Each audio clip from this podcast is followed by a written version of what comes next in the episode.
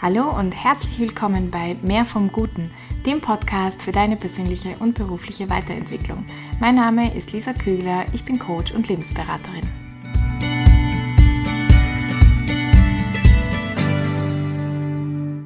Bist du vielleicht perfektionistisch und blockierst dich manchmal selbst?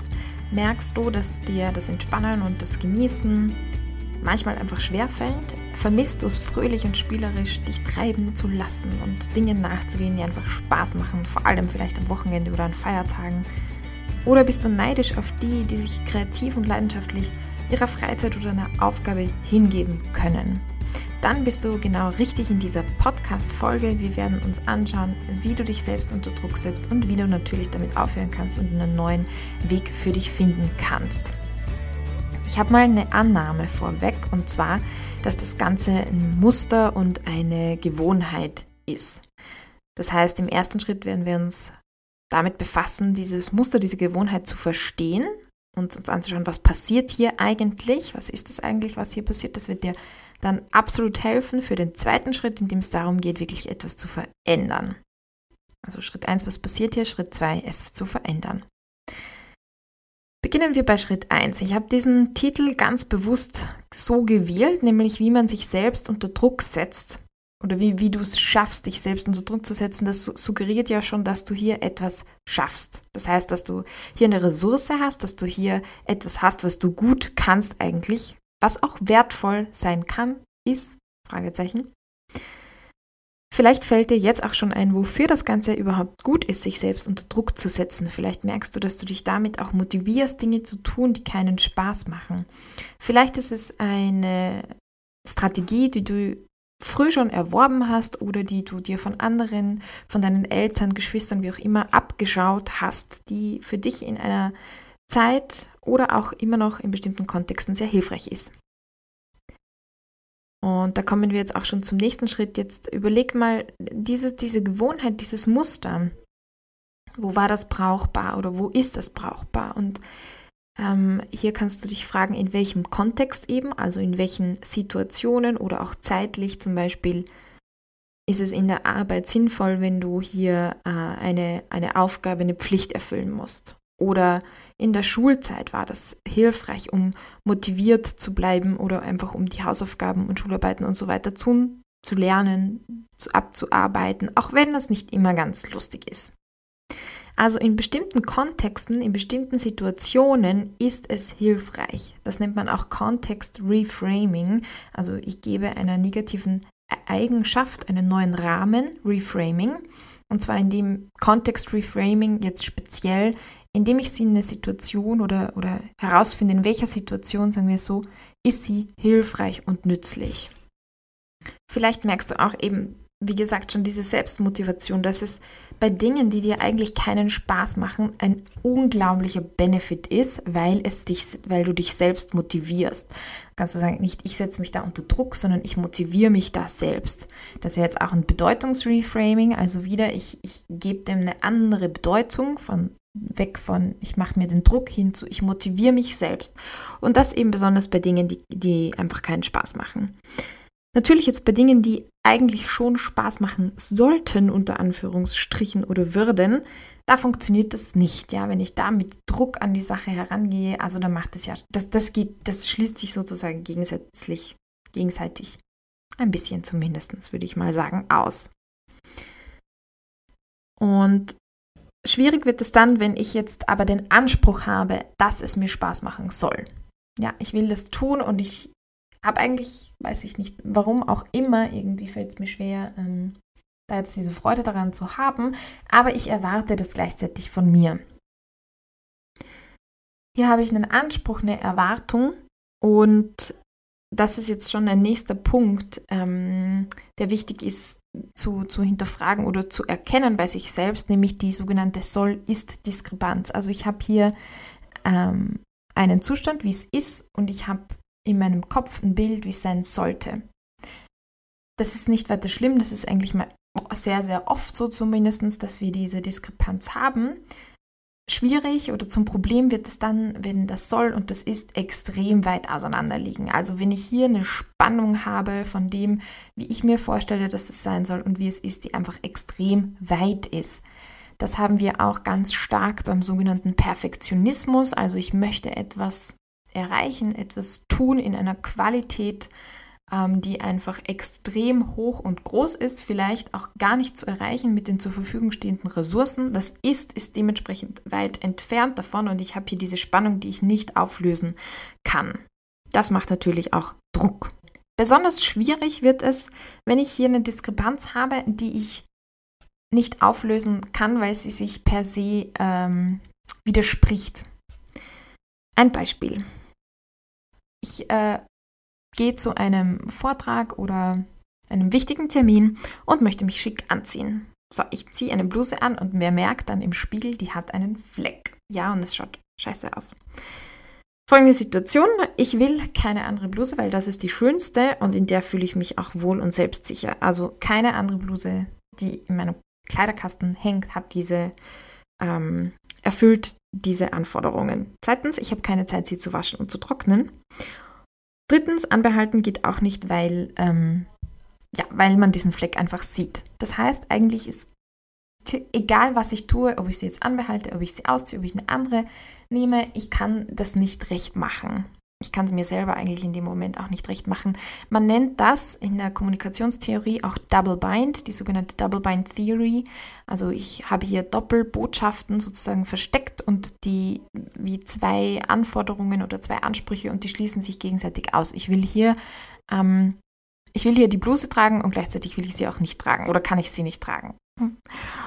Ähm, häufig passiert das in der Kommunikation auch zwischen zwei Personen. Zum Beispiel habe ich äh, gefunden, der Chef sagt, wir haben nicht viel Zeit für diese Präsentation und sie muss aber erstklassig sein, ja, sie muss Top-Qualität sein. So, was macht man jetzt als Mitarbeiter? Du weißt, du hast eigentlich die zeitlichen Ressourcen nicht, um sie in Top-Qualität zu machen. Gleichzeitig hast du aber diesen Anspruch. Also es ist eine Aufgabe, die dir da gestellt wird, die du eigentlich gar nicht erfüllen kannst. Und natürlich, man hört schon in diesen Beispielen, das baut natürlich Druck auf. Das erzeugt Druck, das erzeugt eine Spannung und äh, mitunter kann das auch manipulativ verwendet werden, um hier ähm, gerade auch im beruflichen Kontext Mitarbeiter zu motivieren oder ähm, ja, dass man über seine eigenen Grenzen eigentlich drüber geht und Dinge leistet und tut, die eigentlich gar nicht mehr gut sind, für einen selbst vielleicht. Aber das machen nicht nur andere Menschen mit einem, Vorgesetzte, Chefs, Freunde, Partner, auch sehr beliebt.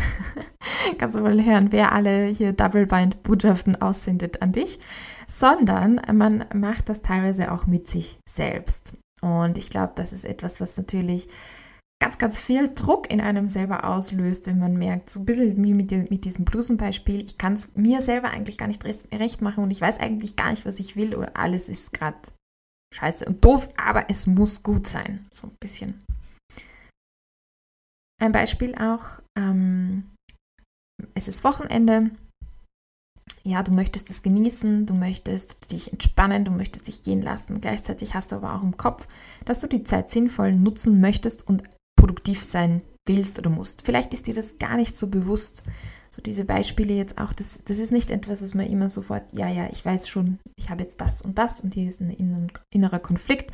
Meistens ist das eben unbewusst, ja, und deswegen ähm, mit diesen diese Beispiele sollen dir auch helfen, das Ganze ins Bewusstsein zu holen, das zu erkennen, wo, wo man sich selber eigentlich und wie man sich selber unter Druck setzt.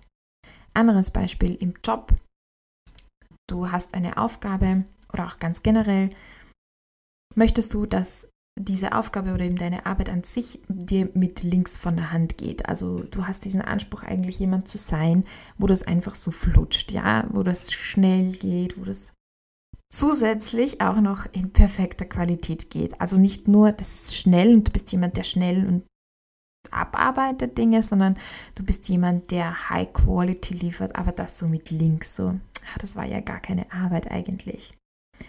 Und auch hier kann natürlich im Inneren ein Konflikt entstehen, wenn das nämlich nicht so ist. Ja, dann kann ich es eigentlich nicht recht machen, weil wenn ich mich jetzt voll reinpowere, damit gute Qualität ist, erfülle ich den Anspruch nicht, dass es mir wie lock, also so locker flockig von der Hand geht und umgekehrt natürlich, wenn ich es einfach schnell mache, erfülle ich diesen anderen Anspruch nicht, dass es eine wunderbare Qualität hat. Also Schritt 1, erkenne, wie und wo du dich unter Druck setzt. In welchen Situationen, in welchen Kontexten, zu welcher Tageszeit oder an welchen Tagen, eben Wochenende oder eher unter der Woche. Bei welchen spezifischen Aufgaben machst. Oder es kann auch sein, dass es vor allem bei manchen Aufgaben oder Tätigkeiten ist und bei anderen wieder nicht.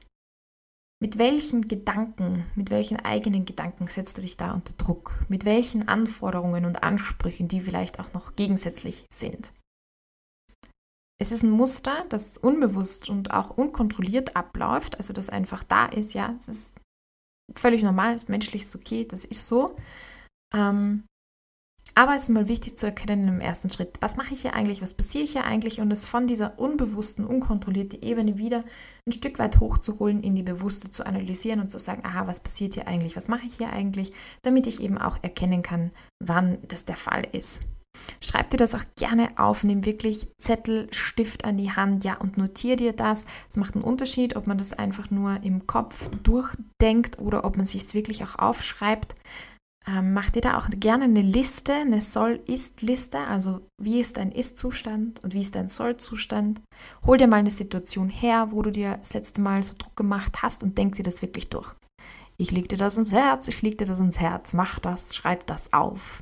Drück auf Pause und tu das jetzt. Wenn du diese Liste jetzt gemacht hast, kommt Schritt 2, nämlich verändern. Vielleicht hast du jetzt auch beim Aufschreiben und Durchdenken, aber nicht nur, gemerkt, sind dir Dinge aufgefallen, hast du Erkenntnisse gewonnen, wo du merkst, ah ja, stimmt, so mache ich das eigentlich und so. Schon allein das kann jetzt helfen, ähm, es anders zu machen.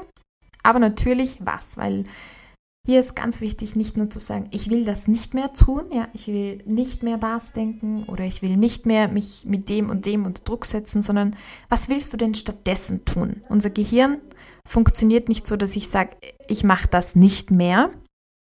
Gutes Beispiel, meditieren. Die meisten Menschen sind davon abgeschreckt, wenn man sagt, nicht mehr zu denken, weil was tue ich, wenn ich nicht denke? Keine Ahnung, was ich dann tue. Das geht nicht, ja. Sondern sagen, okay, was, aber was tust du dann? Zum Beispiel Gedanken eben fokussieren. Das ist schon viel leichter, das ist viel klarer. Da habe ich eine Vorstellung davon, wie das aussehen kann. Konkret, ich gebe dir jetzt äh, zwei konkrete Beispiele, wie das denn ausschauen kann. Eine Klientin, die immer wieder große Zukunftsangst hatte und das einfach dazu geführt hat, dass sie am Wochenende das nicht gut ja, genießen konnte.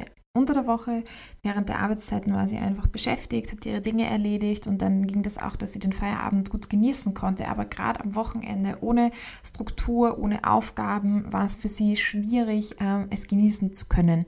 Und gleichzeitig war aber dieser Anspruch da, sich zu entspannen, sich zu genießen, auch mit dem Wissen, dass das wichtig ist und ähm, dass sie sonst einfach auch ihre Arbeit nicht durchhalten können wird.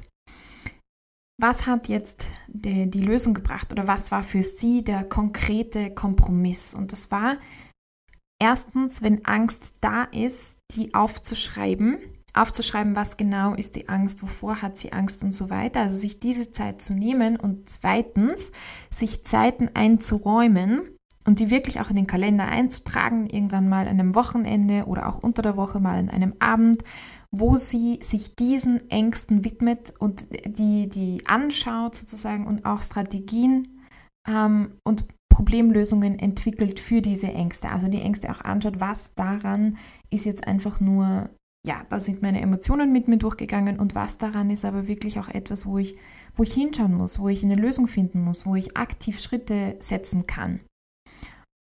Genau, das heißt, die Lösung war jetzt nicht einfach nur, ja, ich bin leicht entspannt und locker flockig am Wochenende und alles andere schalte ich einfach aus, sondern die Lösung und der Kompromiss war konkret und du siehst, was ich, was ich damit meine.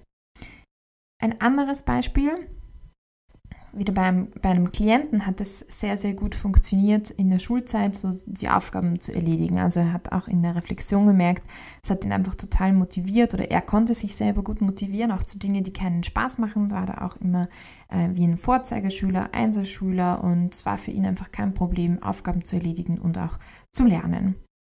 Die Schulzeit ist lange vorbei und er merkt jetzt einfach in der Freizeit, äh, wird alles irgendwie zu, zur Pflichterfüllung und er weiß einfach auch nicht, warum genau oder, oder wie er das jetzt abschalten kann in dem Sinne. Aber er würde so gerne, so wie manche Leute einfach, die, die haben nichts vor, die sind spontan und dann erleben sie die größten Abenteuer. Und bei ihm ist das immer so, wenn er nichts vorhat oder spontan sein möchte, ja, dann wird das einfach verkrampft. Dann hat er zu nichts mehr Lust. Gleichzeitig will er nichts tun oder sich nicht planen, weil er will ja eigentlich spontan sein und genau, also mega ein Brainfuck, wenn man, wie man auch sagen könnte. Gut, und Kompromisslösung konkret war jetzt in diesem Fall, dass er gesagt hat, okay, ich plane meine Wochenenden, ich mache das so wie auch sonst, das funktioniert gut, ich kann das gut, ich nehme mir Dinge vor und ich mache die dann auch. Das ist nicht immer, Spaßfaktor ist nicht immer maximal, aber ähm, meine Zeit ist wenigstens genützt und das geht eigentlich auch gut. Aber was ich jetzt am Wochenende noch einführe, ich frage mich dreimal am Tag, und zwar dann direkt nach dem Essen äh, oder auch öfters direkt nach dem Klo gehen, könnte man das auch machen. Weil da hat man so, so Erinnerungshilfen. Frage ich mich, gehe ich in mich und frage mich, wozu habe ich jetzt gerade Lust? Ja, ich habe meinen Plan, ich habe mein Ding, was ich gerade tun soll, aber worauf hätte ich jetzt eigentlich Lust? Und wenn da etwas kommt, worauf er Lust hat, dann genehmigt er sich das, dann macht er genau das. Das heißt, der Wochenendplan hat auch nur Aufgaben und Dinge vorgesehen, die man auch mal später machen kann oder die man verschieben kann oder die jetzt nicht so essentiell wichtig sind. Ähm, genau, und somit konnte er sich das dann auch erlauben, spontan zu sein, beziehungsweise eben was anderes zu tun, wenn es dran ist. Wenn da aber nichts gekommen ist und er gerade einfach auf sonst, auf nichts Lust hat oder nichts zu tun hat, dann hat er diesen Plan und konnte den einfach machen. Und das hat sehr gut für ihn funktioniert. Also auch hier siehst du, was eine konkrete Lösung oder ein konkreter Kompromiss ist. Ja, nochmal kurz zur Zusammenfassung für dich. In einem ersten Schritt ähm, schau oder überleg auch dieses sich selber Druck machen, welche Ressource ist das, wozu dient es dir? Und vor allem, wie machst du es und wann machst du es? Was ist der konkrete Kontext? Überleg hier auch, was ist deine Soll-Ist-Diskrepanz und wendest du vielleicht die sogenannte Double-Bind-Strategie in dir an, führt dich das zu einem inneren Konflikt. Was ist der innere Konflikt, der da ist? Und in einem zweiten Schritt suche eine Lösung, einen Kompromiss für diesen inneren Konflikt, der konkret ist. Mach hier kleine Schritte. Achtung, auch das kann eben zu dieser Soll-Ist-Diskrepanz führen, wenn jetzt deine, deine Lösungsvorstellung so weit entfernt von dem Ist-Zustand ist. Ja, überleg, was ist der was ist ein kleiner möglicher Schritt, wo du wirklich sagst, ja, das geht, das ist umsetzbar, das ist okay und das erwarte ich und auch wenn es dann mal nicht gelingt, ja, wenn, wenn die Umsetzung dann mal nicht funktioniert, wenn du dir Druck machst, du kommst in dein Fahrwasser rein, du kommst in den Muster rein und du machst es einfach und ziehst es quasi bis zum Ende durch, du bleibst unter Druck und kommst da auch nicht raus, sei vergebend und gnädig mit dir selbst. Genau, sei nachsichtig mit dir selbst. Next time you can try again die Sachen kommen ja immer wieder, gerade wenn es ein Muster ein gut eintrainiertes ist und du wirst immer wieder Chancen haben, es neu und anders zu machen. Ja, das wünsche ich dir auch, diese Geduld mit dir selbst, diese Nachsicht mit dir selbst, neue Erkenntnisse natürlich, wie du dich unter Druck setzt und neue Wege und Strategien und konkrete Lösungsansätze, wie du das anders machen kannst. Wenn dir dieser Podcast gefallen hat, wenn dir diese Episode gefallen hat, dann melde dich doch gerne an zu meinem Newsletter, dann bekommst du die aktuelle Podcast-Folge immer direkt in dein E-Mail-Postfach zugeschickt, einmal in der Woche. Die Infos und Möglichkeit zum Anmelden findest du auf meiner Webpage www.verbesserlich.com. Also Ja, und ich wünsche dir eine wunderbare Woche und freue mich aufs nächste Mal. Ciao, ciao und Baba. Ich hoffe, du konntest dir aus der heutigen Folge etwas mitnehmen. Wenn sie dir gefallen hat, dann bewerte sie doch bitte für mich auf iTunes, Spotify oder gib mir ein Like auf YouTube. Darüber würde ich mich wirklich sehr freuen. Und dann bis zum nächsten Mal. Go for Gold and be blessed.